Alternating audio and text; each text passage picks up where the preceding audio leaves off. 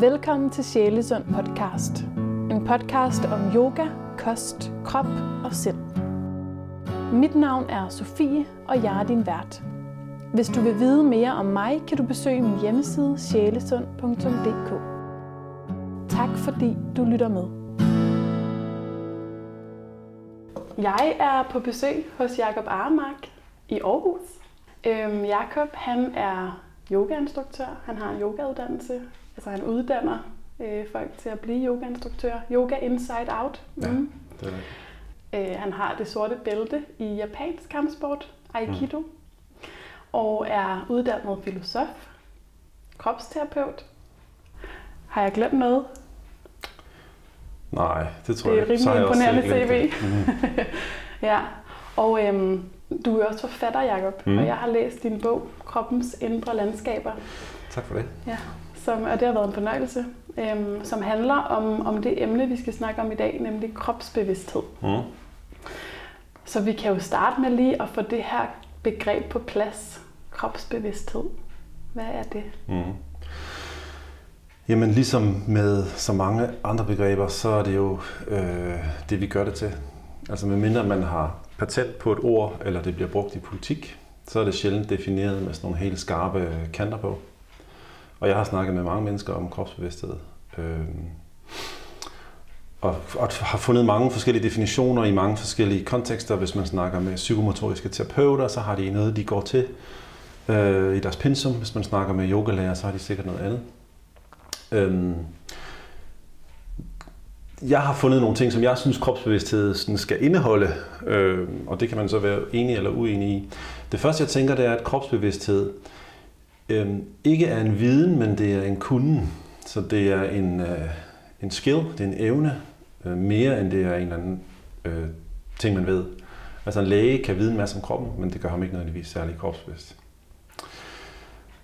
Og så tænker jeg også, at til kropsbevidsthed, der hører der en evne til øhm, at mærke sig selv indefra og ud, hvis man kan sige det. Øh, og der er man måske nødt til at skelne imellem noget, man kunne kalde for kropsopmærksomhed. Det er bare mit ord igen. Som er en, en udefra opmærksomhed på sig selv. Man har kigget mange timer i spejlet, man kan være øh, balletdanser eller fotomodel eller et eller andet. Øhm, og så en kropsbevidst bevidsthed, som jeg tænker er noget, der kommer øh, som sådan indefra ud kvalitet som kan gøre to ting. Dels kan den gøre, at man bliver bedre til et eller andet. Øh, en eller anden skill, man træner. Øh, gå på line, eller hvad ved jeg. Men, men samtidig gør det også, at man på en eller anden måde får en mere, kan kalde det nuanceret, eller kompleks, eller hvad man nu vil kalde det, oplevelse af at være den, man er. Altså når man ligger der til sidst i yoga, og læreren siger, mærk din højre hånd, og hvad han siger, men så er det jo også, fordi man skal fordybe fornemmelsen af, hvad det vil sige at have en højre hånd, eller mave, eller hvad det nu kan være. Ikke? Men altså, det er åbent til diskussion, og jeg spørger gerne, når jeg er ude og snakke om det, hvad synes I? Fordi vi har jo alle sammen en krop, øh, altså så det er bare et bud, jeg kommer med, kan man sige. Så oplevelsen af kroppen. Ja, som noget, der kommer indefra. Ja. Som noget, der ikke er visuelt, eller, eller hvad man skal kalde den, den dimension. Og nu har du nævnt lidt fordelene ved at øge sin kropsbevidsthed. Mm. Kan du uddybe det lidt? Hvorfor skal vi øge vores... Hvad, hvad er fordelene ved at øge vores kropsbevidsthed? Nå, jamen det skal vi jo, det skal vi jo fordi, at øh, vi har en krop hele tiden, øhm, og den er med hele tiden i det, vi laver. Og nogle gange er det oplagt, at den er med, øh, hvis man spiller fodbold eller cykler en tur. Og nogle gange er det mindre oplagt, at den er med, når vi sidder her og snakker, og du sidder på en stol, og jeg sidder på en stol. Men, men jeg kan mærke, altså hvis jeg tuner ind på det, så kan jeg godt mærke min krop lige nu, og jeg kan måske mærke, når du stiller et spørgsmål, så spænder jeg lidt et sted, eller lukker lidt, eller gør et eller andet. Så hvis jeg kan have sådan en dobbelt bevidsthed af både at være opmærksom på dig og hvad du siger, men også være opmærksom på mig selv, og ligesom give plads til at jeg faktisk kan få et, eller et godt svar komme frem, så kan man sige, så kan kropsbevidsthed også spille ind, når vi bare sidder her som to kartofler og snakker med hinanden. Mm. Og alle aspekter derimellem spiller kroppen også ind. Øhm, så på en måde kan man sige, hvis du ikke ved, hvad din krop, hvordan den spiller ind lige i den her situation, lige nu, men så spiller den garanteret igen på den måde, den kunne spille. Og der er stor chance for, at den også ligesom spænder ben. Altså ligesom når man er til eksamen, eller hvad ved jeg, ikke? at den faktisk står i vejen for, at du kan have den bedste oplevelse, eller lave den bedste præstation, eller hvad det nu er, du er interesseret i. Så jeg tænker, det er virkelig en, øhm, altså det er en no-brainer Men det er jo stadigvæk et godt spørgsmål at stille, fordi det er også noget, man ikke tænker på. Altså de fleste mennesker. Man starter et andet sted. Ja, for jeg tror, at de fleste vil jo kunne nikke genkende til, at nervøsitet eller øh, forskellige følelser i forskellige mm. situationer, det, det sætter sig i kroppen. Man kan mm. mærke det rent fysisk. Mm. Men de færreste er måske enormt bevidste om, hvordan følelserne sætter sig i vores krop. Ja, og man kan også sige, øhm, ikke at det skal sådan blive super videnskabeligt det her, men hvis man sådan kigger på, hvordan hjernen er struktureret, altså så er der nogle centre i hjernen, som ligesom kan sende signaler op til sprogområderne, så det kan man sige ud af munden. Og så er der nogle centre i hjernen, der kan sende signaler til nogle andre områder, så det kan man godt sanse, men man kan måske ikke sige det ud af munden. Øh, men man kan mærke et eller andet, og det er jo det, vi nogle gange kalder intuition, eller hvad vi nu kalder det, ikke også? Øh, så, så hvis vi bliver mere opmærksom på den del, altså den der viden, vi har, eller den der sansning, vi har fået, som vi ikke lige kan formulere, som vi nogle gange i bagspejlet finder ud af, at det var rigtigt nok, jeg, jeg fandt, fornemmede godt, du var trist, eller jeg fornemmede godt, det ville være bedre at have været gået til venstre, eller hvad ved jeg. Øh, så, kan vi pludselig, så har vi pludselig nogle andre muligheder stillet til rådighed. Men, men selvom det er no-brainer, selvom det er lige op i vores ansigt, så er det bare også subtilt på grund af alle mulige ting, vores uddannelsessystem, vores forståelse af, hvad viden er, vores alle mulige ting, som trækker over i den her mere sproglige retning, den her mere øh, tænkte retning, kan man sige. Altså lidt mere væk fra kroppen. Lidt mere væk fra kroppen, mm. og, lidt, og lidt over en idé om, at Altså nu kan du tage sådan noget som vores uddannelsessystem, hvor man de sidste mange år har reformeret alle de her praktiske uddannelser til at være erhvervsbachelor, sygeplejeuddannelsen er blevet en erhvervsbachelor, alle mulige uddannelser er blevet en bachelor, fordi der er sådan en idé om, at hvis vi, har, vi skal have noget teori på, altså før lærte man at være sygeplejerske ved at flytte sig ud på et hospital, gå efter en dame, der havde været sygeplejerske i mange år, og så lære at gøre de ting, hun gjorde med hænderne på en måde, sådan en taktil, implicit overførsel af viden. Nu lærer man at være sygeplejerske ved at sidde og læse en bog om det. altså det er selvfølgelig lidt overdrevet, men, men der er bare en bevægelse væk fra, fra praksis over i, i teori. Kan du sige lidt om, hvad er det negative ved ikke at være opmærksom på kroppen? Hvad kan de negative konsekvenser være? Altså, som vi har talt en lille smule om, kan man sige, så kan de negative konsekvenser være, at man overser, man simpelthen overser sansninger, som ville være givet til en, som man kunne have reageret ud fra.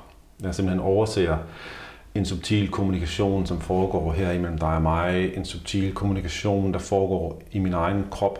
Og det kan jo, hvad skal man sige, det kan jo sætte sig, dels kan det sætte sig udenpå i, at jeg ikke tog den chance, jeg burde have taget, jeg ikke øh, skabt den relation, jeg burde have skabt. Men det kan også sætte sig ind i, at man får skabt et eller andet indre mønster af ikke at lytte til et eller andet i sin krop. Og når man ikke lytter til ting, altså når man overhører det der bilens lyd, nok tid, så falder hjulet af på et eller andet tidspunkt. Ikke? Så der er selvfølgelig også nogle helt konkrete fysiske konsekvenser ved at overhøre signaler. Ja, sult, tørst og alle andre signaler, som kroppen jo i øvrigt kommer med. Ikke? Så det er sådan ret basale signaler, øh, som vi kan lære at lytte til bedre. Nogle af, dem er jo, nogle af dem er basale, og nogle af dem, eller mange af dem, kan vi jo, kender vi jo også godt. Altså der er jo få mennesker, der går igennem livet fuldstændig og, og ignorerer sult og tørst og følelsen af forelskelse og hvad jeg, ikke? Så grundlæggende, og det er jo også derfor, at det her det er interessant at tale om, grundlæggende er det jo totalt intuitivt for alle mennesker. Jeg kan altid komme med et eksempel på det her, hvor folk siger, at det kender jeg godt fra mig selv af. Så alle kender det her. Øhm, men så kan man nuancere det mere og mere, så kan man sige, hvor meget kan vi fintune den her lytten, så den virkelig kan hjælpe os til noget sådan substantielt. Og det er måske ikke så basalt. Og det mhm. kræver måske mange års træning. Ligesom det er ikke nemt at, det er ikke svært at lære at spille tre akkorder på en guitar, men hvis du skal spille noget kompliceret, skal du bare sidde 10.000 timer og øve dig.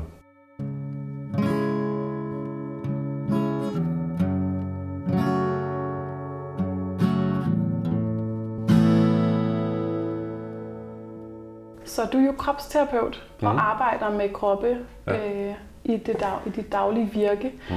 Hvad, hvad møder du mest af på din briks? Øhm, jamen, jeg møder jo mest af det, som jeg inviterer til øh, med min måde at være kropsterapeut på. Fordi der er jo nogle kropsterapeuter, som er interesseret i sportsskader, og der er nogen interesseret i, hvad ved jeg. Øh, og det, som jeg er interesseret i, måske kvæg de andre ting, jeg også laver, det er, at jeg er interesseret i det der sted, hvor, hvor øh, krop og psyke på en eller anden måde binder sammen, og det bliver lidt kompliceret. Altså hvis man, hvis man har fået en fibersprængning i baglåret eller et eller andet, så er det det, er godt nok, det hænger nok også sammen med en psyke, men på en, på en anden måde kan man arbejde med det på en fysisk måde. Ikke?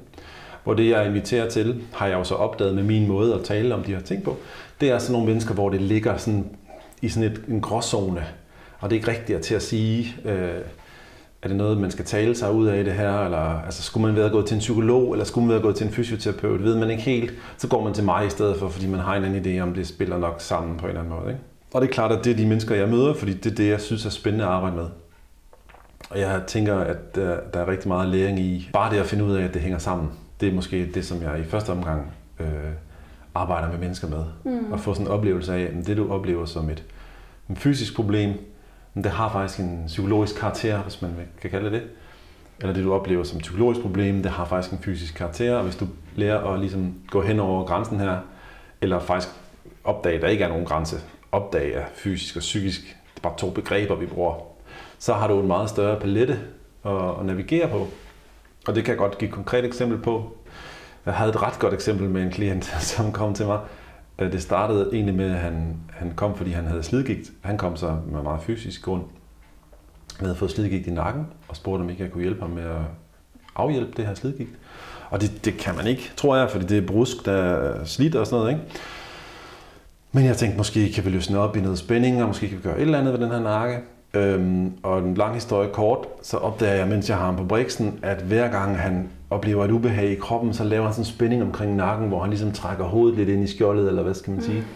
Og det gør jeg ham opmærksom på, hey, har du set, du gør faktisk, når jeg trykker dig der, hvor du er øm, så gør du det der med nakken, og når jeg tager fat her, gør du også. Øhm, og pludselig fandt han ud af, at den der nakke kunne blive sådan et sådan en slags pejlemærke. At det er den, der fortæller ham, øh, hvad hans sprog ikke kan fortælle ham, at nu er du ved at gøre lidt vold på dig selv. Nu gør du det der igen.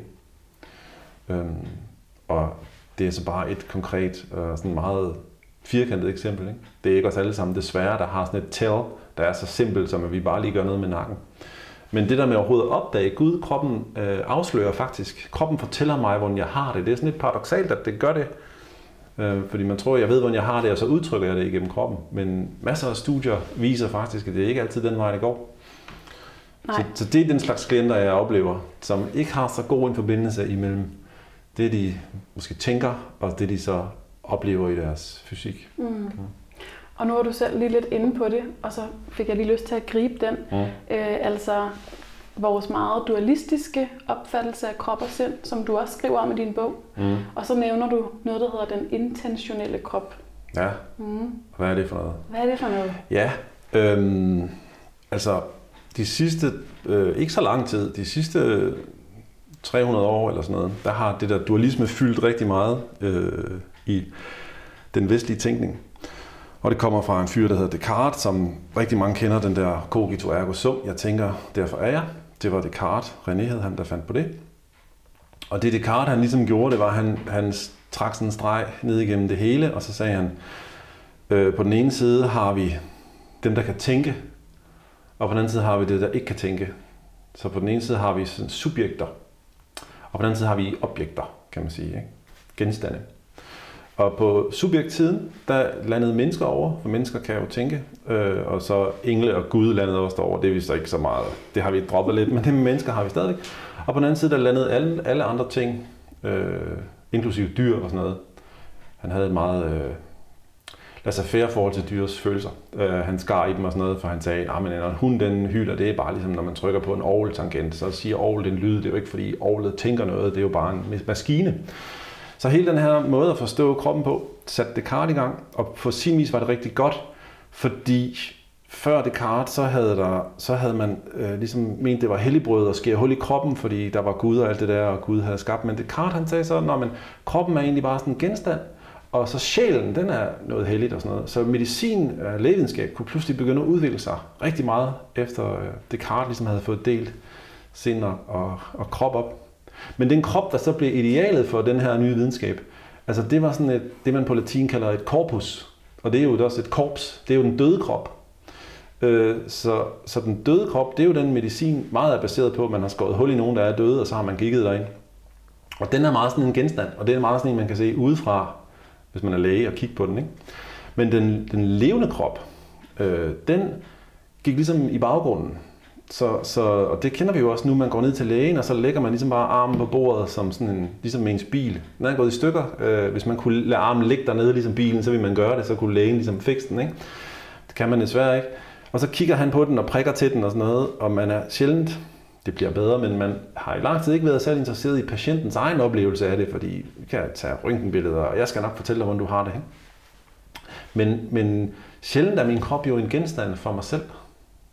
For mig selv er den altid noget, som jeg lever ud igen. Når den så går i stykker, så bliver den genstand, så slår mig eller sådan, og så kigger jeg op, hvad er der sket med mit knæ. Men det meste af tiden, der er den bare noget, jeg lever igennem, øh, som, jeg, som ikke engang i min oplevelse egentlig har særlig meget form.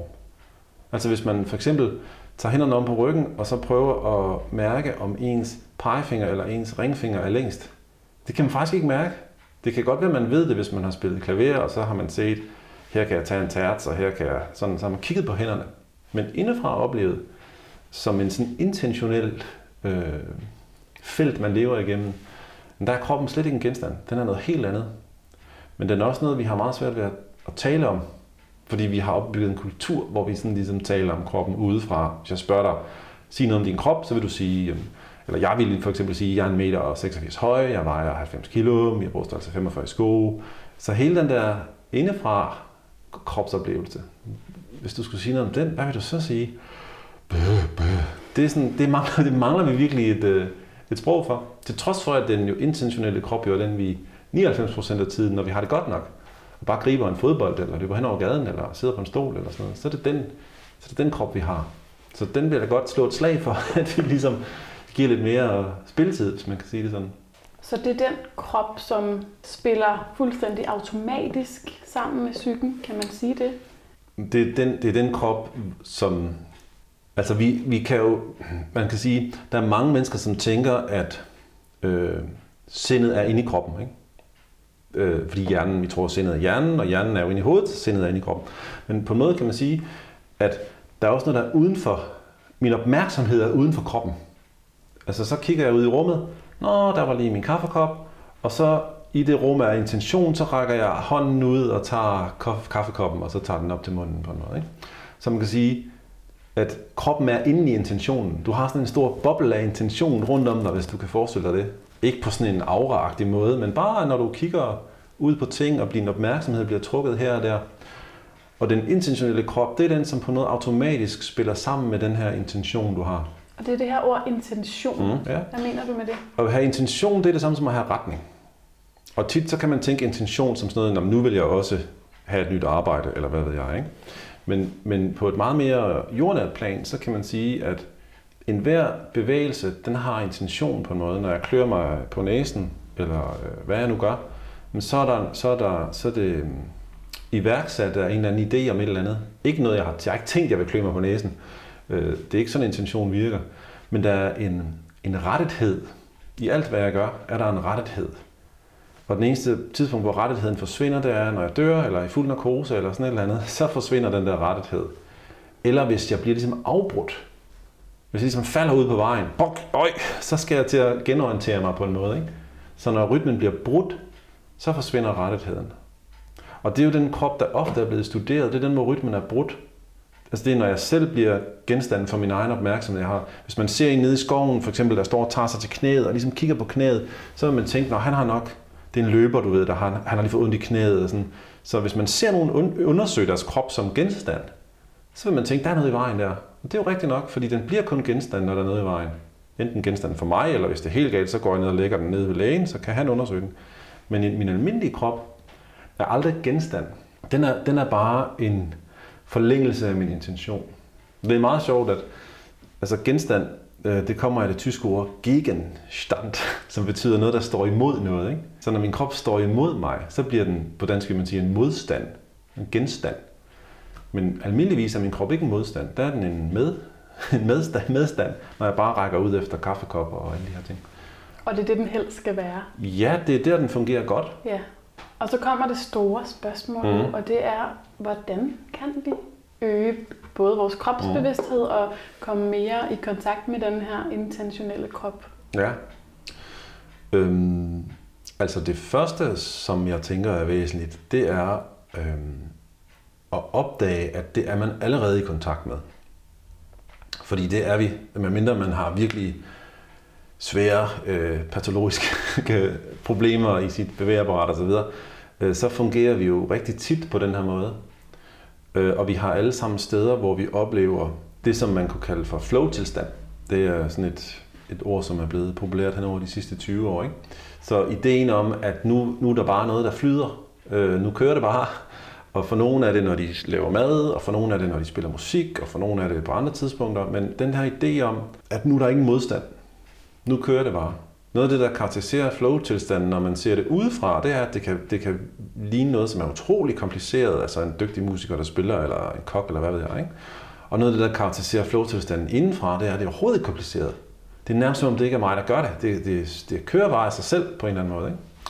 Og alle kan, alle kan hook op til den fornemmelse, tænker jeg, i et eller andet aspekt af deres liv. Og så tænker jeg, så handler det derfor om ligesom at opdage, hvad er det, der sker der? Og så begynde at, at puste, puste op, eller hvad man vil. Øh, lad det, begynde at lade det fylde i andre aspekter af ens liv. Og begynde at opdage i andre aspekter af ens liv, hvad, hvad fanden er det, der står i vejen for det her? Og det, der står i vejen for flow-tilstand, øh, det er jo sådan i, altså i det bredeste term, kan man sige, så er det ens miljø. Og det kan være ens ydre miljø, altså det sted, man er. Fordi det er meget svært, hvis du er på en dårlig arbejdsplads, eller din øh, e-streng er knækket på din guitar, eller sådan noget, så er det meget svært at finde det flow. Øh, så det skal selvfølgelig være i orden, men, øh, men det er også ens indre miljø. Og det er jo så der, hvor kropsbevidstheden spiller ind. Ikke? Altså, hvad er det i mig, der bider sig sammen lige nu, eller der lukker sig i, eller jeg trækker ikke rigtig vejret, eller ah, der er et eller andet nu, som gør, at jeg ikke føler den der frihed. På en meget subtil måde, fordi det er tit subtilt, fordi man ikke, det er jo derfor, man ikke har opdaget det. På en meget subtil måde, så spiller min krop imod mig lige nu.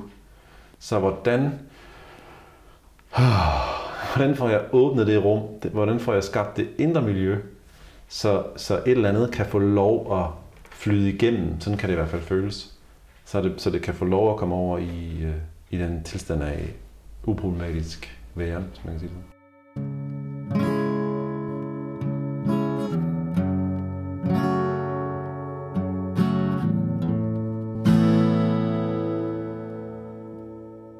Teknikker er altid for begyndere. Det vil jeg påstå. At hvis du øh, har brug for en teknik for at gøre noget, så er det fordi, du ikke er ekspert i det. Og det er jo fint nok, fordi skal starte et sted. Skal starte et sted, ja. øhm, men teknikker er for begynder, og, og måske er der nogle ting, øh, hvor man ikke hvor man, hvor man kun i nogen grad skal forlade sig på teknik, eller man kan sige, lidt af tiden, så lærer du den her teknik, igen musikanalogien, så høvler du skalaer igennem og for at lære, hvor mange der er krydser for og alt det der. Og så noget af tiden, så freestyler du bare, som om du var, havde sort bælte i saxofon, eller hvad det nu er, man er i gang med, ikke? for at finde den der anden fornemmelse af bare at opleve noget. Så det er den ene side af det. Det teknikfrie miljø, det vil jeg godt også slå et slag for, fordi vi bruger meget tid på teknik, mm. og der er rigtig mange også bøger, som er sådan de fire teknikker til et eller andet. Ikke? Så det er den ene side af det. Og den anden side, man kan være opmærksom på, det er, at vi, vi har tit en fornemmelse af, eller vi har ofte en tanke om, at først så skal man jagtage, og så skal man ændre noget bagefter. Og det er også rigtigt med nogle ting, at hvis du vil øh, bygge en carport, så skal du først jagtage det rum, du skal bygge den i, måle ud, hvor højt det skal være osv., og, og så bagefter kører du i Silvan og køber brædder og det der. Men med kroppen, og det der er mig, øhm, og det der er dig, der, der sker der det, hvis man i agtager med høj kvalitet, så er der noget, der begynder at ændre sig. Øh, for eksempel i meditation. Altså meditation handler jo grundlæggende om i agtage sindet. Og i det, man bare begynder at jagtage sindet, så er der noget, der kan begynde at forandre sig. Men også helt konkret i bevægeapparatet, hvis du begynder at sidde og lege med, hvor meget du kan bevæge dit håndled, nå, gør det sådan her, og det er det lidt, og så videre, så kan du bare, hvis du iagtager håndledets bevægelighed i nogle minutter, så kan dit håndled bevæge sig bedre bagefter. Og du behøver slet ikke at have trænet håndledets bevægelighed. Du har bare undersøgt dit håndledets bevægelighed, og så sker der et eller andet. Så tilbage til det her med kropsbevidsthed, så tænker jeg, at en høj kvalitet af iagtagelse, altså det er, det er bare det, der skal til. Og så bare. Kan, det er bare det, der skal til. Og fordi det ikke er så nemt, som det lyder, så kan man selvfølgelig strukturere det og rammesætte det på nogle måder. Så kan man skabe nogle, nogle lommer i sit liv, hvor det er muligt at, at have plads til det her. Fordi hvis du ligger med 180 i timen på motorvejen, så er det bare svært lige at læne sig tilbage og lige trække vejret og slippe skuldrene og sådan noget. Men vi sikkert kører bedre bil, hvis man gjorde det, men det er vi bare ikke, det, der er vi bare ikke. Så vi skal finde en kravlegård, hvor vi ikke kører ind i nogen, og det er ufarligt. Ja, og den kravlegård kunne måske være yoga. Mm. Og det er mit næste spørgsmål, om yoga kan øge vores kropsbevidsthed. Altså jeg tror, at kravlegården for at træne det her, det kan være alle mulige ting. Øh, fordi jeg tror egentlig ikke, det handler så meget om, øh, hvad man gør. Jeg tror egentlig, det handler mere om den indstilling, man lægger for dagen, når man gør det. Og, men det er selvfølgelig klart nok, at hvis man er i EM-finalen, øh, igen, så kan det være lidt den der med at køre med 180 i timen. Det er bare super vigtigt, at vi holdet vinder, og der er jo også, altså man kan sige, i elitesport er der måske mange, der performer øh, på trods af deres krop, ikke? Altså, man vælger at ignorere kroppen, fordi man skal score det der mål, eller hvad det er, ikke også? Men der er også nogle af de andre. Altså, der er også nogen, selv på elitesportsplan, øh, som virkelig kan se det i et større perspektiv, øh, og virkelig kan finde den der plads til at gøre noget til en leg.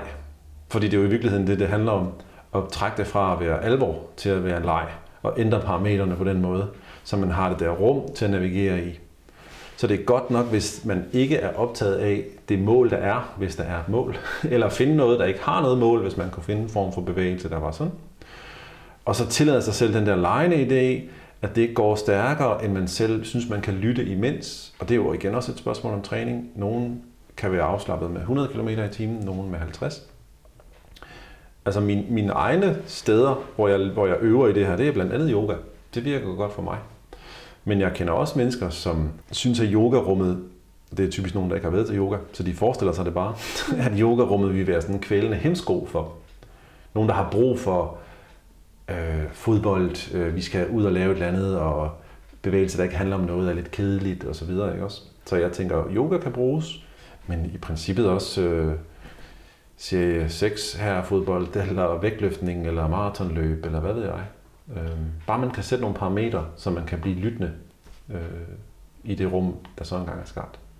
Man kan sige, at yoga er i hvert fald øh, ofte et rum, hvor man har muligheden for at mærke efter, fordi der oftest vil være fra underviseren ja. øhm, en i talesættelse af, at man skal mærke. Du mm. sagde også selv, mærk din højre hånd. Ja, ja, ja. Øhm, men jeg kunne egentlig også godt tænke mig at snakke om, som du lidt er inde på, altså om yoga i dag, altså i hvert fald i Vesten, den mm. måde vi dyrker yoga på herhjemme, om det i virkeligheden kan være mere en hemsko, fordi yoga også er begyndt at handle om nogle andre ting. Øhm, altså handle om noget meget fysisk. Ude i yogasalene øhm, er der i hvert fald nogle steder mm. øhm, et lidt andet formål end, end måske at øge sin kropsbevidsthed. Ja, altså øh, herhjemme, øh, jeg, tror, jeg tror ikke problemet er i høj grad herhjemme øh, som forstået som Danmark. Jeg tror, det er et problem, som yoga rammer øh, rigtig mange steder.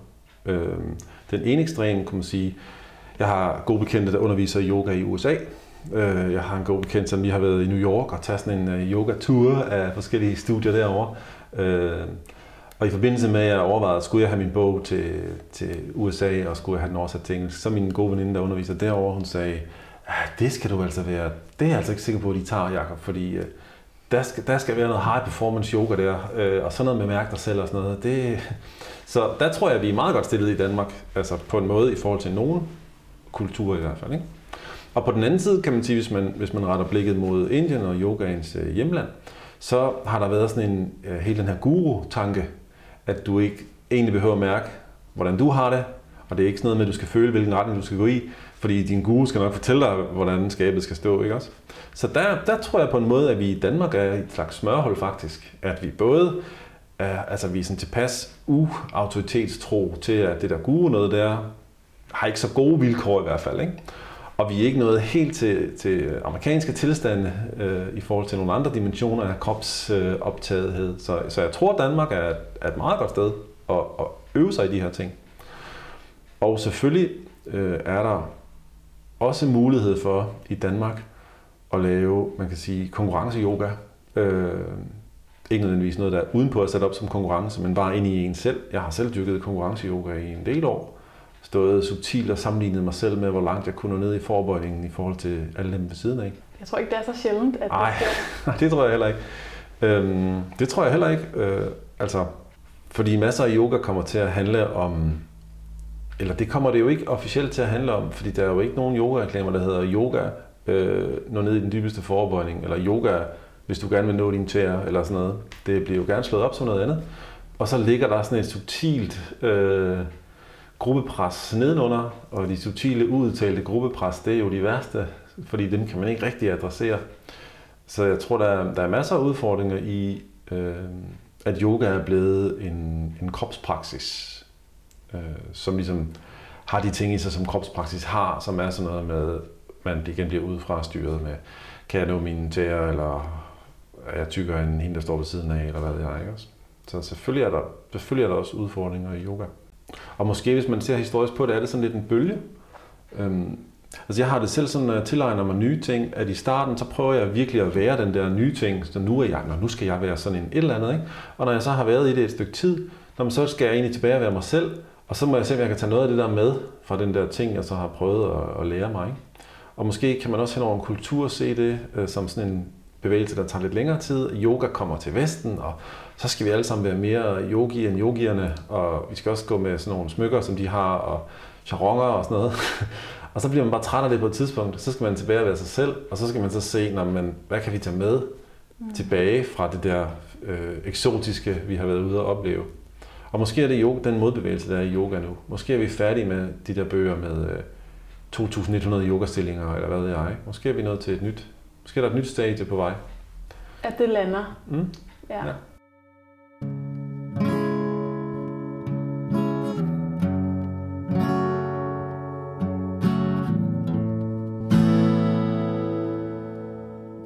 Vi får at vide til yoga, at vi skal mærke, øh, vi skal mærke efter, vi skal gøre det, der føles godt. Mm.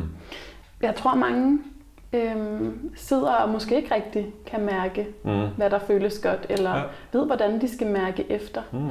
Så hvordan, øh, hvordan kan vi, altså som elever, hvis, hvis der sidder nogle yoga-elever derude, som hører det her tit. Mm. Ja, hvad fanden gør man? Ja. ja. Men det er jo rigtigt nok, øh, altså, at der ligger sådan en... Øh, det, den, den ligger lidt i forlængelse af den der, vi skal bare ud af hovedet og ned i kroppen. Øh, og bare sådan mærke, i stedet for at tænke så meget. Og jeg synes, det er en meget, øh, det er sådan en falsk distinktion på en måde. Øh, fordi det første, man kan sige, det er, at måden, måden man mærker efter, det er, det er ved at have nuanceret en eller anden evne, man har. Og den evne, den kan man i, i høj grad hjælpe øh, til at nuancere igennem begreber. Ligesom hvis man går til en vinsmagning. Hvis nogen bare stikker dig en rødvin og siger, prøv at smage efter. Mm, hvis du ikke ved noget om rødvin, øh, det er den første rødvin, du smager, mm, så smager det bare lidt surt. Men hvis du, øhm, dels hvis du smager en masse forskellige rødvin, det hjælper. Og hvis du så samtidig har en eller anden kloge, der står og siger noget om, øh, den her er dykket på en sydskråning i Italien, og den her er noget andet, ikke? Jamen så er det sådan en blanding af teori og praksis. Du smager lidt af rødvin der, og så har du ham der, der fortæller dig om det. Og pludselig kan du godt smage, nå, tørv, nå, brumbær, altså det smager jo ikke af brumbær. Det er jo bare sådan en tilnærmelse af, hvad rødvin smager af. Men når man har smagt nok flasker og snakket nok med ham manden der, så begynder man pludselig en dag at kunne smage, hvad den der brumbær, brumbær, brumbær tone det er, eller den der tørv tone. Og jeg tror, det er det samme det her, at man skal have en praksis at tage udgangspunkt i, Øh, og så skal man have øh, nogle mennesker, som hjælper en til at få, øh, ikke nødvendigvis sprogliggjort med ord, men sådan få begrebsliggjort i sin sansning. Hvad er det, det her det går ud på? Og det, jeg tænker, at det kan godt være svært på, altså hvis du har øh, 15-20 mennesker, øh, hvor du ikke har personlig kontakt til dem, så kan det godt være svært det her, og du kan godt invitere til at mærke efter osv. Men, men i, i den setting, som, sådan den store yogasal er. Øh, det kan være, at du rammer nogen, og det kan også være, at nogen, du ikke rammer. Og derfor er der også den mulighed, at man, man taler en til en med et menneske. Og det er derfor, jeg synes, at kropsterapien, eller også altså en til en yogaen, har virkelig også nogle kvaliteter. Fordi der kan du gå ind, og så kan du have en oplevelse med et menneske, og så kan vi sådan tale om, okay, kan du smage det her, det er rødvin, det her det er hvidvin, kan du smage forskel på det? Ja, det kan jeg godt. Alright, det her det er rosé, den er midt imellem. Ja, okay, det kan jeg også godt. Og så kan man ligesom langsomt spore sig ind på øh, den nuancering af, af, af det utrolig komplekse, det er at mærke efter. Det tror jeg kan være noget, der åbner op for det. Så jeg tror ikke, der er sådan en... Øh, altså igen er vi tilbage til de 10.000 timer. Ikke nogen let løsning. Men hvis man kombinerer teori og praksis på en intelligent måde, øh, så kan man åbne op for, for den nuancering, som det er at kunne mærke efter. Og kan vi som yogalærer blive bedre til at sådan, ja, få vores elever, eller sige nogle ting, der kan åbne ligesom nogle, nogle steder i sindet eller i kroppen? Eller... Ja, det tror jeg, vi kan, og det tror jeg, vi kan, hvis det, vi underviser i, er funderet i vores egen oplevelse. Mm. Øh, og så kan vi tilbyde, øh, så kan man ud fra sin egen erfaring tilbyde en mulighed for at være opmærksom på en eller anden bestemt måde. Øh, jeg, hvis jeg, jeg kender den her yogaøvelse fra mig selv, eller jeg kender den her praksis fra mig selv, øh, og i min egen krop, når jeg laver den her praksis, så er, det, så er det nogle af de her ting, jeg registrerer. Og hvis man så på en sådan åben måde kan tilbyde noget, så kan eleven måske begynde at fange, ligesom at ham, der snakker om rødvin der, han tilbyder nogle begreber, og det er jo ikke for sjov, han har kaldt det ene for tør og det andet for brumbær. Det er fordi, det åbner nogle nuancer i ganen på en måde. Ikke? Og det er jo fordi, han sikkert har smagt de der vine der. Så hvis man på samme måde kan tilbyde sine elever, om i den her øvelse, så kunne du prøve at mærke efter det her. Sammenlignet med i den her øvelse, så kunne du prøve at mærke efter det her. Så tror jeg, så kan eleven ligesom øh, plukke nogle ting. Og så er der noget, der viser sig. Ligesom, det der rødvin, det er hvidvin. Åh oh ja, okay, det kan jeg faktisk ret let smage der. Og så kan man tilbyde en dybere nuancering, som så eleven kan, kan tage fat i. Mm. Men hvis man ikke selv har en erfaring med den nuancering, så bliver det svært at gøre. Så bliver det sådan en bog. Det står der i yogabogen, du skal mærke. Ikke? Man skal have prøvet det selv. Erfaret det på egen krop. Det tænker jeg. Mm. Altså jeg tænker også, at, at yoga, det er jo derfor min yoga-uddannelse hedder Yoga Inside Out. altså det er fordi, at har sådan en meget grundlæggende tro på, at yogaundervisning skal også være noget, der kommer fra min egen oplevelse af det. Og så, så bliver det så bliver det tillidsvækkende for det første, og så bliver det noget, som andre på en måde kan bruge og kan, kan tage til sig.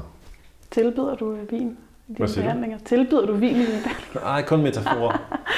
hmm.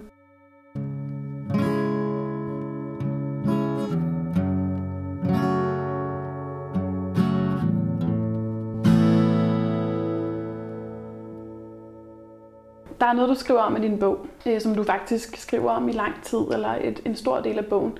Åndedrættet. Mm. Hvorfor er et, et velfungerende åndedræt vigtigt for vores velbefindende? Mm. Det er der jo mange, øh, det, det kan man gå til fra mange forskellige sider.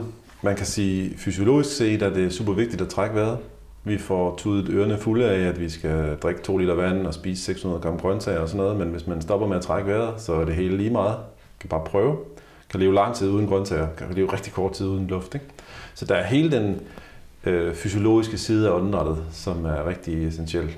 Øhm, og hvor det ofte betaler sig at gå ind og lave sådan en mål, et målrettet arbejde, fordi rigtig mange mennesker af den ene eller den anden grund er kommet til at trække vejret på en lidt skæv måde, hvor man har en for høj åndedrætsfrekvens, eller nogle muskler, man ikke udnytter, som man kunne i åndedrættet. Så der er hele den side af det selvfølgelig.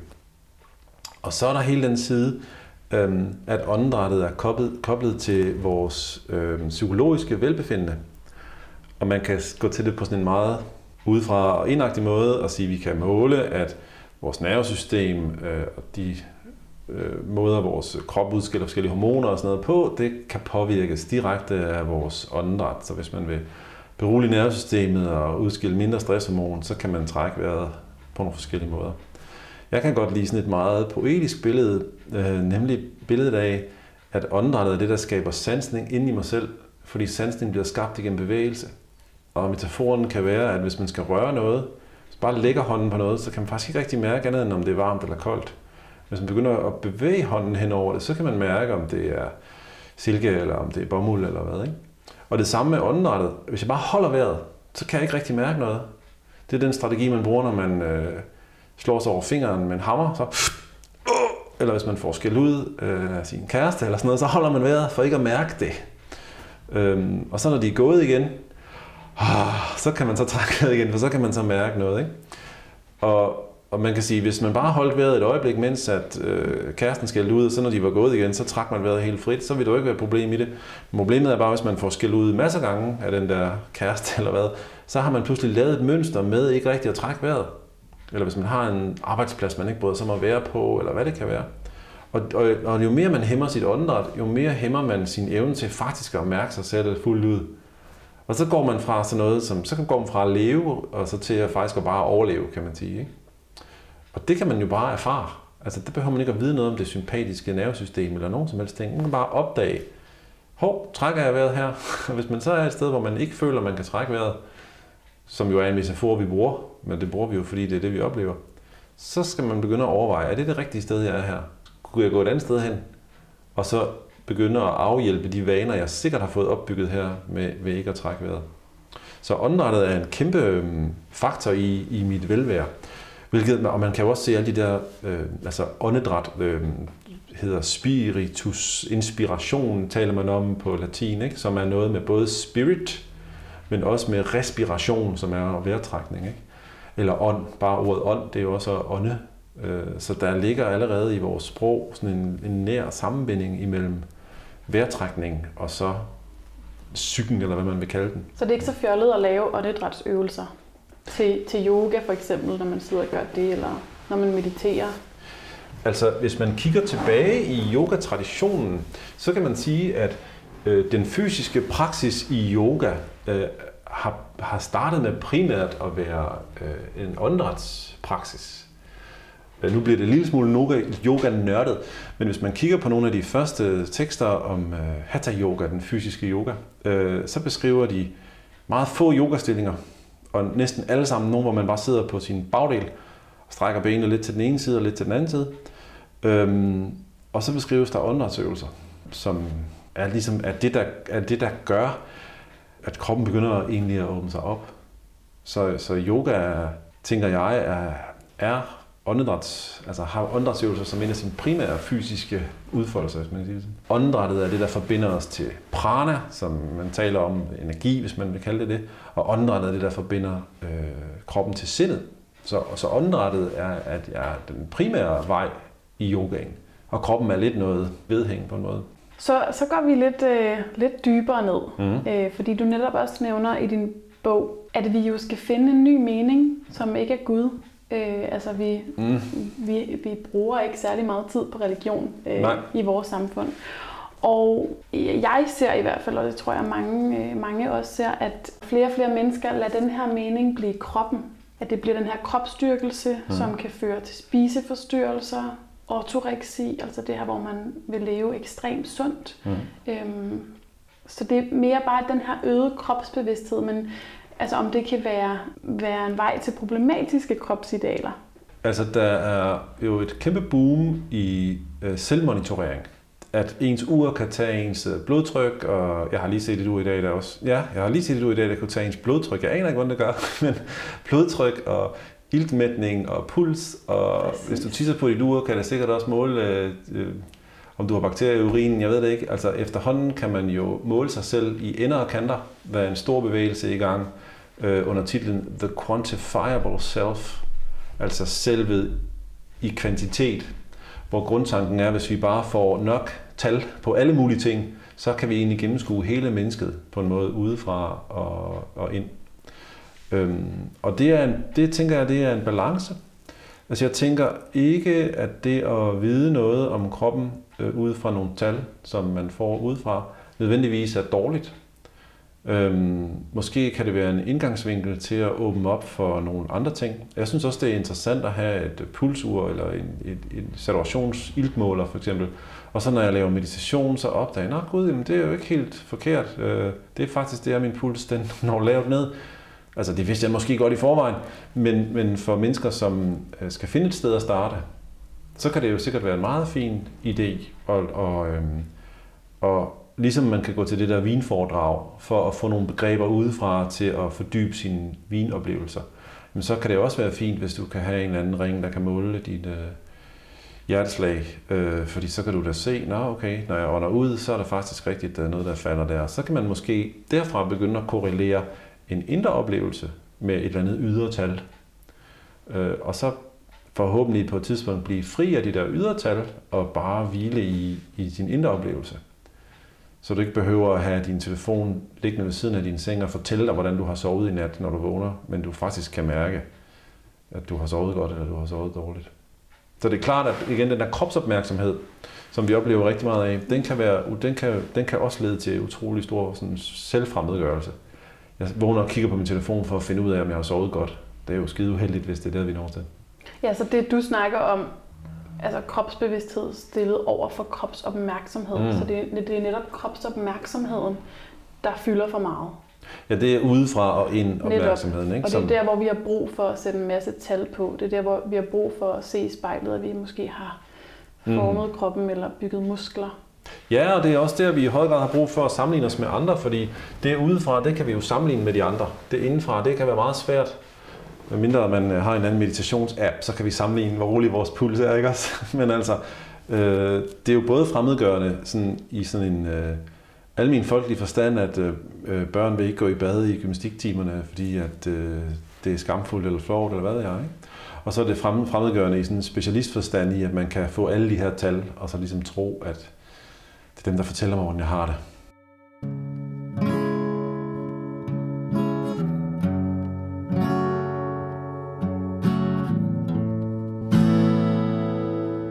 Du er jo filosof og var også inde på Descartes. Mm. Øh, og det synes jeg også er, er virkelig interessant, hvordan, hvordan kroppen blev set øh, dengang. Mm. Så hvis vi lige tager de der filosofi-briller øh, på igen. Ja. Øhm, hvordan, hvordan er kroppen set med de briller? Hvordan har, har, har det udviklet sig? Kan vi hente noget fra filosofihistorien mm. i forhold til kroppen? Altså jeg synes, vi kan hente utrolig meget i forhold til det 20. århundredes filosofihistorie. Og for, fordi tit er det sådan med videnskab, at det som, øh, hvad skal man sige, almindelige mennesker tror er tilfældet om en eller anden videnskab, det ved den videnskab godt selv, at det, sådan har det ikke været i 100 år. Altså, da jeg gik i skole, der havde vi sådan et billede af, øh, atommodellen, det er sådan to kugler inde ved kernen, og så er der sådan en kugle, der flyver rundt om ude i kanten. Ikke? Og det, var der, det er jo ikke så mange år siden, at det er det, jeg har fået lært. Øh, men sådan nogle, øh, der virkelig ved noget om atomer, Niels Bohr og de der gutter der, de vidste godt for 100 år siden, at det er slet ikke sådan en atom, altså det er slet ikke sådan et atom ser ud. Så der er stor forskel på, hvor cutting edge science er henne, og hvor almindelige mennesker er henne. Og jeg tror, det er det samme med, også inden for den videnskab, hvis man kan kalde det det, som beskæftiger sig med krop og kropsforståelse. At i samfundet generelt, der er der en forståelse af, hvad er kroppen og hvad er sindet.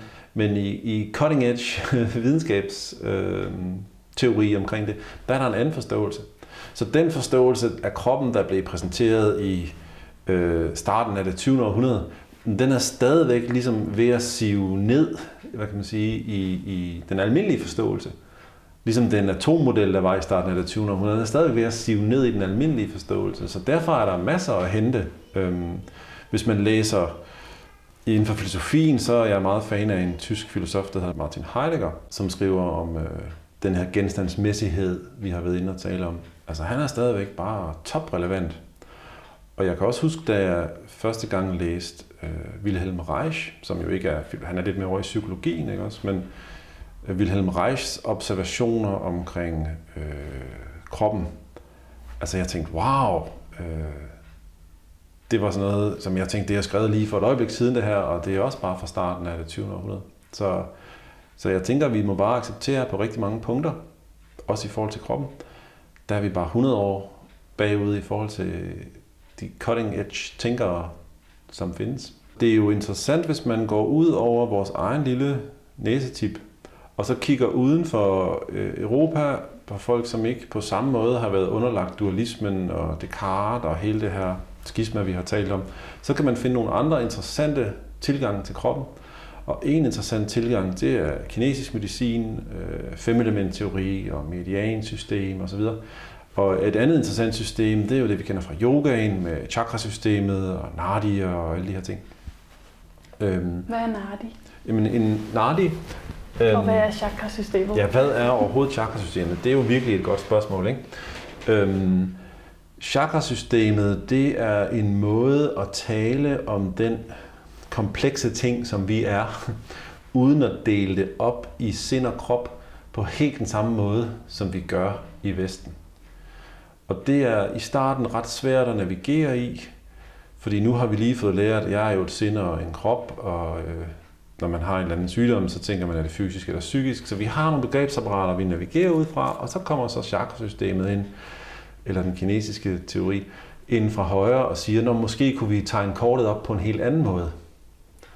Øhm, og det er rigtig svært i Vesten, fordi det vi, det vi tit gør, det er, så tager vi de begreber, og så oversætter vi det bare til noget, vi kender. Så i chakrasystemet, der har man et begreb, man kalder prana. Og så i Vesten, så tænker vi, nå, det er jo energi. Det kender vi godt i forvejen. Og problemet er, når man siger, det kender jeg godt i forvejen, så skærer man virkelig rigtig mange nuancer væk af et eller andet. Så det, der rigtig tit sker, det er, at chakrasystemet bliver oversat en til en til sådan nogle vestlige termer. Og så har man lyst til at sige, at prana det er energi, og en nadi det er ligesom en ledning, der løber ind i kroppen, og chakra det er ligesom sådan et kraftcenter. Og så er det ligesom en robot, kan man forestille sig. Øhm, hvad det så i virkeligheden er, det kan være rigtig svært at forklare på den på helt kort. Men, men det er et system, som er interessant at prøve at sætte sig ind i, hvis man er interesseret i at prøve ligesom at, at få lidt perspektiv på sit, sit eget system. Fordi det er så væsentligt forskelligt fra det, vi kender med enten er det fysisk, eller så er det psykisk, øh, og hvad vi ellers har af sådan et firkantet tilgang. Så der ligger helt sikkert nogle muligheder for øget selvforståelse i at kigge på sådan nogle systemer. Øh, vil du bare lige prøve at forklare, hvad det er, altså hvad chakrasystemet er, hvordan det er bygget op? Så hvis man skal forstå chakrasystemet, så kan man starte med at forestille sig, at i Indien i meget gamle dage, der sad der nogle kloge mennesker, som man typisk kalder for rishier, som betyder nogle seere. Og de sad og så ind i sig selv, sådan metaforisk set. Og derinde der havde de forskellige oplevelser. Og de oplevelser har de så prøvet at sætte på begreb og systematisere lidt, øh, sådan så andre folk kan sidde og kigge ind i sig selv, og så måske øh, navigere ud for det kort, som man der er blevet præsenteret for. Så man kan sige, at chakrasystemet er måske et, et slags landkort til at erfare dit eget indre igennem. Og hvis man sporer chakrasystemet tilbage, så kan man se, at det har ændret sig meget Øhm, så det klassiske, eller ikke det klassiske, det traditionelle chakrasystem, man kender i dag, som alle mennesker har set i et eller andet dameblad, øh, det er, at op langs rygsøjlen, så ligger der nogle energicentre, og dem ligger der så typisk syv af, øh, og det ene står for det ene, og det andet står for det andet, og det tredje står for det tredje. Og så kan man så få at vide, hvis du har uro i din øh, økonomi, så er det garanteret på grund af dit manipur og chakra, så skal du lave nogle øvelser for din mave, eller hvad ved jeg, ikke også? Øhm, som er sådan en helt firkantet, øh, groteske præsentation af chakrasystemet. Hvis man kigger tilbage i historien, så kan man se, at det har udviklet sig. Øhm, en gang var der nogen, der syntes, der var fem chakraer, så er der nogen, der synes, der var syv chakraer, så er der nogen, der synes, der var ti chakraer. Der er rigtig mange bud på det her. Og hvis man forestiller sig, som vi gerne gør i Vesten, at øh, det her, det, når det nu er i kroppen, så må det jo være noget konkret. Så det er jo et kæmpe rod, om der er 5 eller 7 eller 10 eller hvad. Det må man jo kunne finde ud af ved at skære hul og kigge efter. Ligesom man kan se, hvor mange knogler er der i foden. Er der 26 eller 28, så kan man bare tage foden fra hinanden og så kigge. Øhm, jeg kan godt lide at se chakrasystemet som noget, man bedre kan sammenligne med hvor det, vi har i Vesten af teorier om det psykologiske. Fordi vi har det jo okay med, at vores psykologiske teorier de ændrer sig. Freud han snakkede om neuroser. Det er der ikke så mange, der gør mere. Nu, nu for tiden så snakker vi om bogstavdiagnoser, ADHD og da, da, da, da. Om 20 år, så gør vi sikkert ikke det mere. Så snakker vi sikkert om psyken på en anden måde. Og det er fordi psyken ikke er en genstand på samme måde som foden den er. Så genstanden de er objektive. Foden har så mange knogler, som den har. Men psyken den er en oplevelse. Og derfor er den ikke objektiv. Og derfor så er psyken altid noget, vi tilnærmer os igennem nogle beskrivelser, som er metaforiske i en vis forstand. Og i vores kultur har vi jo også nogle metaforiske beskrivelser, vi bruger. For eksempel så taler vi om sommerfugl i maven. Og det gør vi jo af en god grund, det er fordi, når man skal et eller andet spændende, så kan man mærke i sin mave, at der gør det på en eller anden måde. Så det at tale om sommerfugl i maven er ikke dårligt. Det, det er meget godt, vi har det i vores sprog. Men hvis nogen tager det for bogstaveligt, så spørger de, hvor mange sommerfugle har du i maven? Kan vi lukke op og kigge efter? Og det kan vi ikke, for der er ikke nogen sommerfugle i virkeligheden. I hvert fald ikke set udefra. Og lidt, det er lidt det samme, det er min forståelse af chakrasystemet. Chakrasystemet er en måde, hvor man metaforisk kan beskrive nogle ting Øh, og chakrasystemsmetaforerne, de kan noget. Dels så kan de noget i forhold til at åbne op for indre oplevelser, dels kan de noget i forhold til at forbinde mig som individ med verden omkring mig. Det er blandt andet, fordi man placerer elementerne. I chakrasystemet er der fem elementer, øh, jord, vand, ild, luft og rum. Placerer elementerne i kroppen på en måde, hvor de tilsvarer de elementer, der er ude i verden. Så på en måde så øh, den der skældende kart lavet imellem mennesket på den ene side og verden på den anden side, som kan være utrolig fremmedgørende, den blandt andet prøver chakrasystemet på en måde at rive ned. At vi er ikke forskellige fra verden. Vi er det samme slags som verden. Og måske kan man sige, at det som meditation og yoga i det hele taget handler om, det er at finde ud af, at du ikke er fremmed for verden. Du er en del af verden. Det er måske det, det oplysning er. Det er at finde ud af, at jeg er en del af helheden. Og jeg er ikke sådan en, jeg er ikke særlig speciel lille hjørne, der står herovre. Og det kan, lang historie kort, det kan chakrasystemet hjælpe en til øh, på en anden måde måske, end den arv, vi har fra Descartes, som jo er på en måde totalt fremmedgørende fra alt det, der ikke er en menneskelig psyke. Så hvordan kan vi bruge chakrasystemet lidt mere konkret? Altså, kan, bruger du det i din undervisning? Øhm, det gør jeg. Og øhm, en af de måder, jeg bruger det på, det er ved, øhm, inspireret af chakrasystemets teorier, så beder jeg folk om, når vi er færdige med at arbejde med kroppen, og ligesom har fået de, eller når vi er færdige med at arbejde med den ydre krop, og ligesom har fået bevæget skuldrene og fået ømheden øh, ud af nakken og alle de her ting, øhm, så kan vi arbejde ind og arbejde i den, i den indre krop, kan man sige, øhm, som vi måske er lidt dårligere til at sanse, fordi vi ikke kan se den. Så vi ved, at vi har fem fingre, og måske er det, fordi vi har kigget på dem, så er vi ret klar over, hvor de er. Men hvis man ikke kigger på sin hånd, kan man godt være lidt i tvivl om, hvor mange fingre man har, eller i hvert fald tæerne. De fleste kan mærke store tog og lille tog, og så tre-fire stykker ind imellem. Øhm, så det hjælper at have set tæerne til at nuancere vores sansning af dem. Det indeni, det har vi ikke set. Så det kan være svært at ligesom vide, hvad der, hvad der er på spil derinde. Så det, jeg ofte gør i min undervisning, det er ligesom inspireret af chakrasystemet, så inviterer jeg mine elever til at gå på rejse i den her indre oplevelse, og ligesom sige, okay, hvis du sanser omkring det her område i kroppen, hvad sanser du så? Uden måske nødvendigvis at fortælle, det her står der i chakrabøgerne. Så ligesom sige, kan du mærke det fysisk det her sted? Altså kan du faktisk mærke inde midt i kroppen, øh, på forsiden af rygsøjlen, i højde med navlen, kan du få kontakt ind til et område, som du synes er derinde? Og kan du mærke, om det er anspændt, det område? Og er der en, det vi vil kalde for noget psykologisk, er der en stemning, en tanke, en følelse forbundet til det her område? Og det er jo ikke, det er der ikke noget mystisk i, man kan sige, hvis ens mor altid agede en på venstre kind og slog en på højre kind, så vil man have, så vil man have en stemning forbundet med venstre kind og en forbundet med højre kind. Og det er så individuelt i forhold til ens øh, lidt forstyrret mor der, men måske er der nogle ting, som vi placerer i kroppen øh, mere sådan generisk, altså mere sådan, det gør alle mennesker. Ligesom sommerfugl i maven, det virker for de fleste, eller klump i halsen virker for de fleste. Så måske er der nogle ting, vi kan opdage, men det er faktisk ikke særlig specielt for mig, at jeg lige præcis har den her følelse eller den her stemning placeret det her sted i kroppen. Og der kan chakrasystemet måske være med til at nudge en lidt i en retning. Og i chakrasystemet er der utallige metaforer, og nogle af dem kræver det stor kulturel viden at forstå, så er der en eller anden guddom, der er knyttet til et bestemt chakra. Og det er klart, hvis man ikke ved noget om den her guddom, eller hvad det nu er, så vil det ikke give særlig meget mening.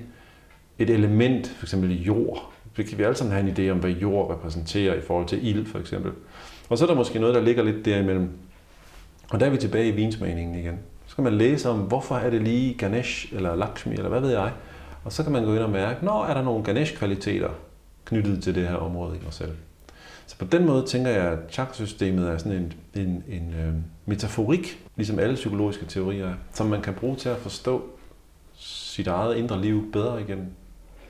Og du gør også lidt op med de fem sanser i din bog. Mm. Øhm, for, for eksempel når du øh, sidder og siger her, mærk det her sted mm. øh, foran på rygsøjlen øh, så automatisk så begynder jeg at forestille mig det sted. Mm. Så vi bruger meget de andre sanser, synsansen, høresansen, øh, til at, at skabe den her indre sansning, men det er i virkeligheden på en måde en sans, der mangler lidt i det system, ikke? den indre sansning.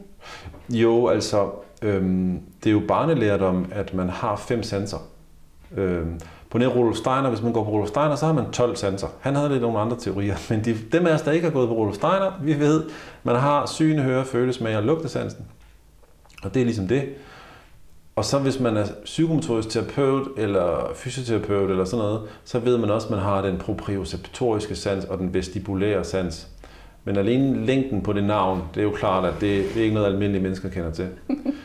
og så er det klart, når man så beder folk om, prøv at mærke inden i dig selv, hvad for en sans bruger man så? Fordi alle sanserne, alle de fem der, de er sådan set udadrettede.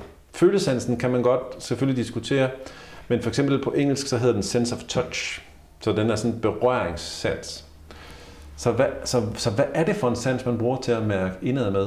Igen tilbage til vinsmagning. Hvis du ikke har fået noget koncept for det, så kan det være svært at begynde at lukke det op. Plus vi har den her rangordning af vores sanser. At synssansen er på en måde den bedste sans. Det kan man høre i vores sprog, hvis man siger, øh, det kan jeg godt se. Det er sådan det mest objektive. Hvis man bruger lugte- eller følesansen, så er det meget subjektivt. Så er det sådan noget med lugten i bageriet, eller øh, om jeg føler ligesom... Der er ikke nogen rigtige uddannelser, hvor man føler noget, for eksempel. Der, der, der er det noget, man ved, og det er viden, og det er indsigter osv. Og bare ordet teori. Øhm, på græsk så betyder teorier at se. Så der er, vi har viden koblet til syn, som er koblet til objektivitet, som er koblet til alle de her ting, som vi, som vi kobler til rigtig viden og rigtig læring. Så det der med at mærke efter, det er sådan en lille smule øh, skjult i vores sprog, og en lille smule underkendt. Sådan noget føle-føle. Så, så der er en kæmpe udfordring der, i at få, i at få øhm, etableret indresansning som noget, der findes, og noget, som er tilladt, og noget, som kan give reel viden, øh, noget, som man ikke nødvendigvis kan argumentere for, men som er noget andet end sproget. Ja, så problemet ligger også i sproget. Den Totalt. måde, vi taler om det på. Totalt. Mm. Ja, alle vores øh, udfordringer, øh, ikke bare med det her, men med alle mulige ting, øh, har en eller anden nuance, som er sproglig. At først det, vi får åbnet vores sprog for en, for en anden måde at tale på, øh, så kan vi virkelig begynde at lave nogle ting, lave nogle ting om.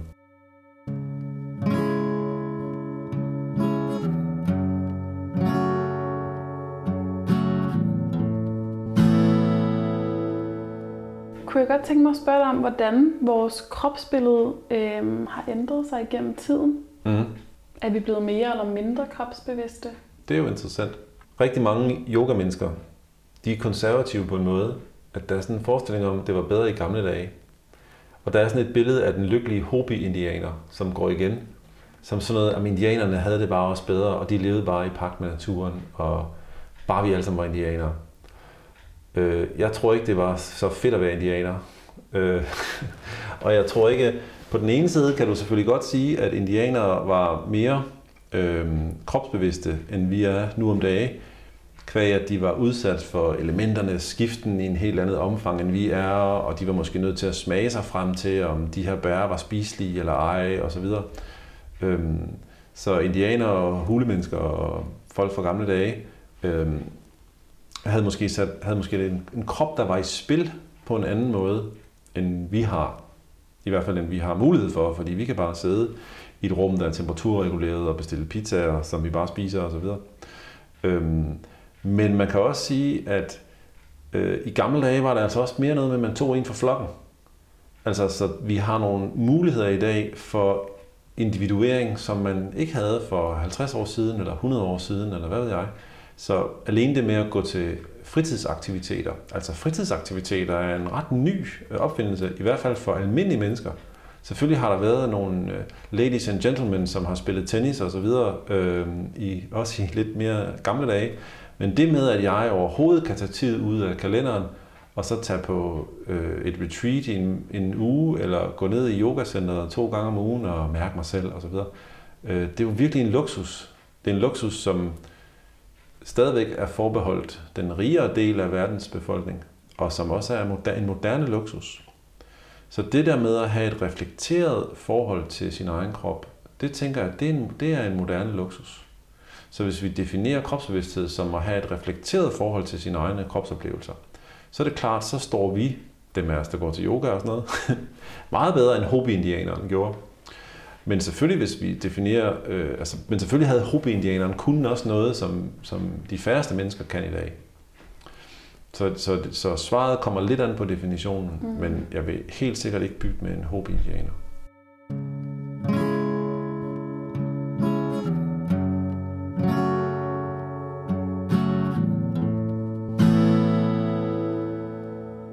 Har også et lille øhm, kapitel i din bog om, om kost. Ja.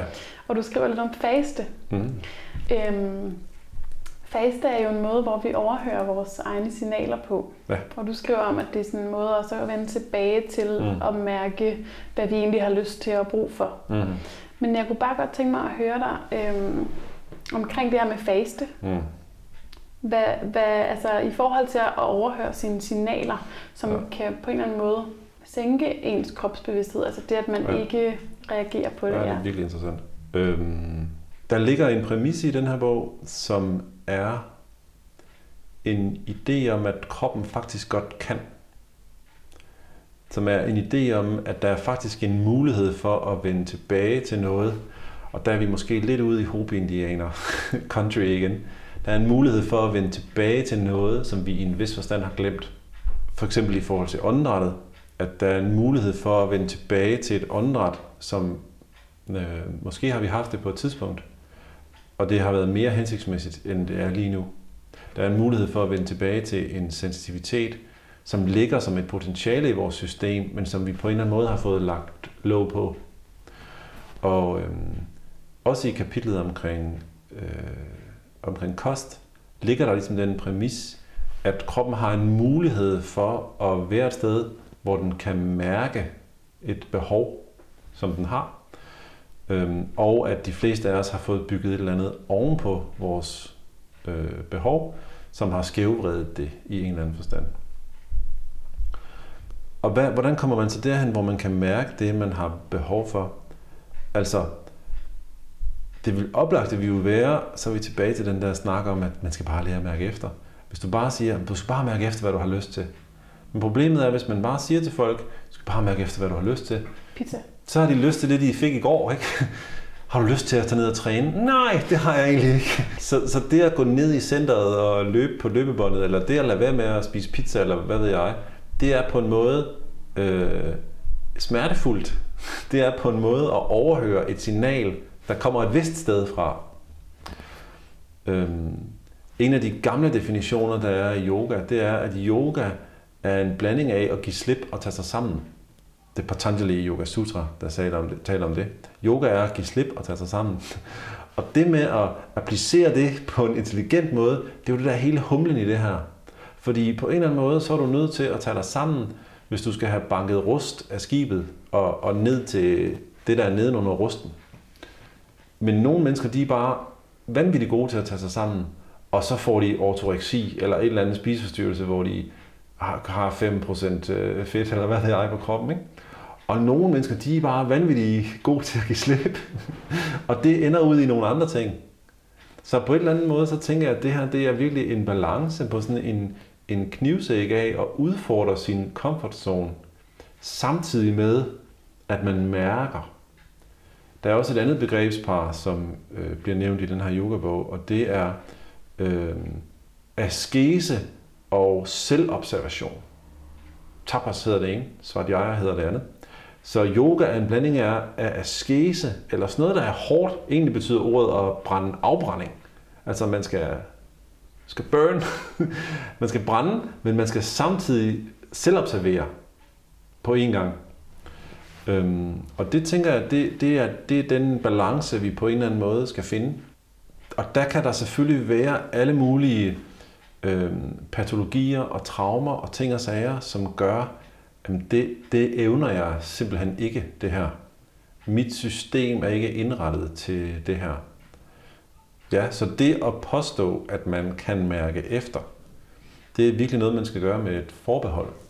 Mm. Øhm, og man skal huske at sige i næste sætning, at det at mærke efter, det kræver en, det er en, det kræver en, det er en læringsproces at mærke efter. Og, og det du mærker lige nu, det skal du ikke nødvendigvis stole på, bare fordi du mærker det. Fordi det du mærker er sandsynligvis bare din vane fra i går. Så hvordan kommer man ud af den vane, og så stiller sig et nyt sted og mærker efter? Det er jo det, som er den store, øh, den store udfordring.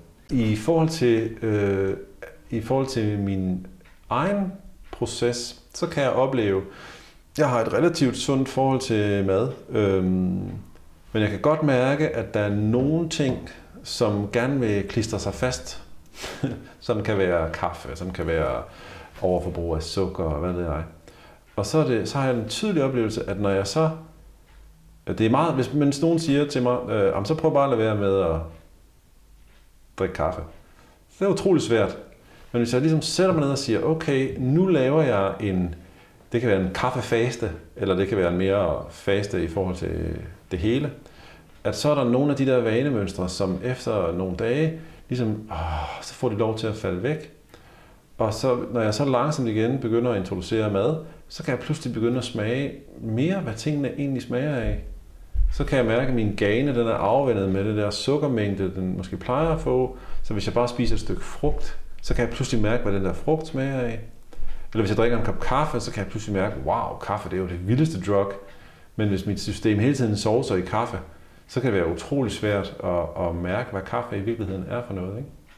Så det er en måde for dig at komme tilbage til et status quo på en eller anden måde? Det er det. Mm. At mit system, ja, det har jeg erfaret mange gange, mit system er ikke dårligt til at registrere, øh, hvad det har brug for.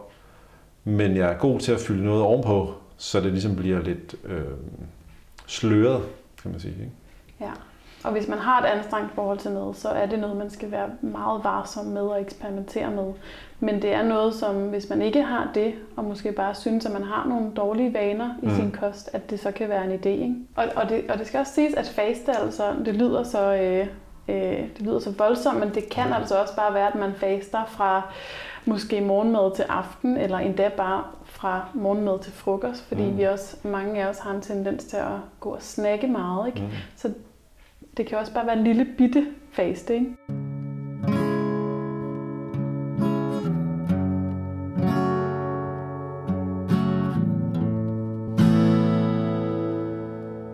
Du er inde på i din bog, at vi, at vi før i tiden fandt meningen gennem religion. Det er nok også noget, du har stødt meget på i dit filosofistudie.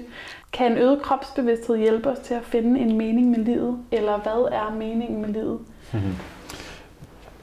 Ja, Øhm, ja, det er rigtigt. Altså, det, man kan jo godt sige, uden at fornærme nogen, tror jeg, at de der store fortællinger, øh, dem, dem er vi mange mennesker færdige med at abonnere på. Øh, og i hvert fald i vores del af verden, at så snart nogen kommer og siger det på en eller anden måde, så er der nogen, der bliver strider imod og siger, hvad nu hvis ikke det var, og så videre. Ikke også? Så det, at der bare står en mand med øh, et eller andet sjovt tøj på, og så siger, det her det er meningen med livet, det er, der, det, det er der mange, som ikke sådan er så villige til at købe længere. De vil gerne finde den selv.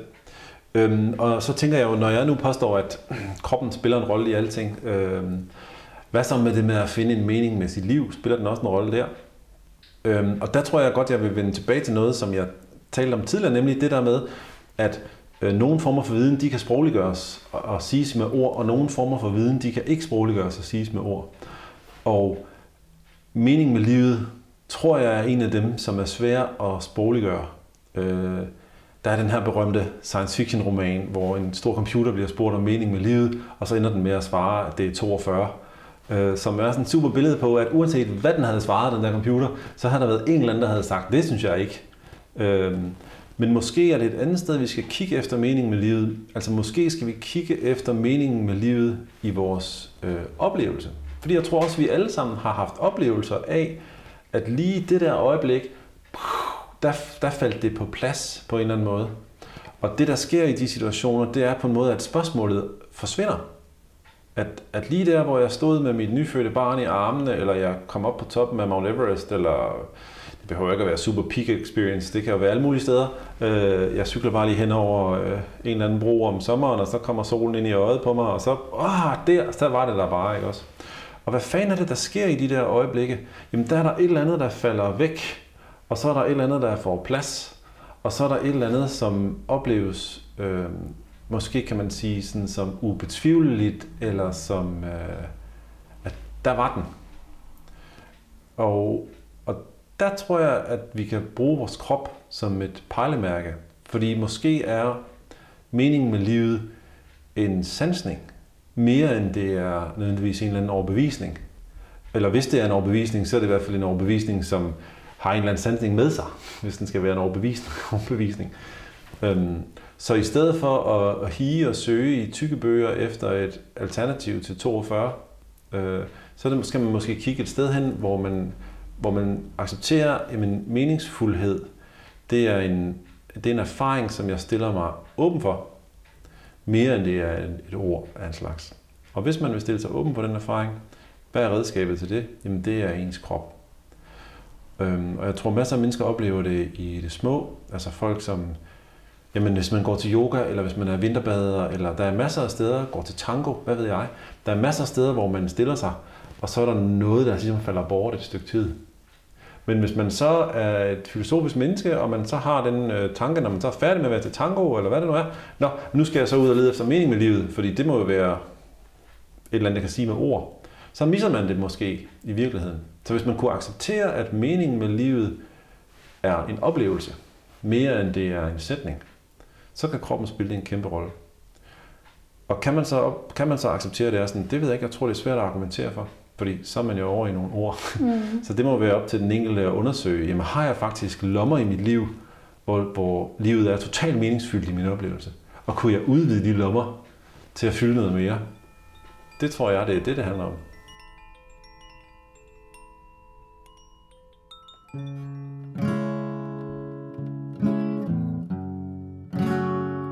Du har lyttet til Sjælesund podcast. Du kan finde flere afsnit på diverse streamingtjenester og på min hjemmeside sjælesund.dk. Hvis du har kommentar eller spørgsmål, så skriv endelig til mig.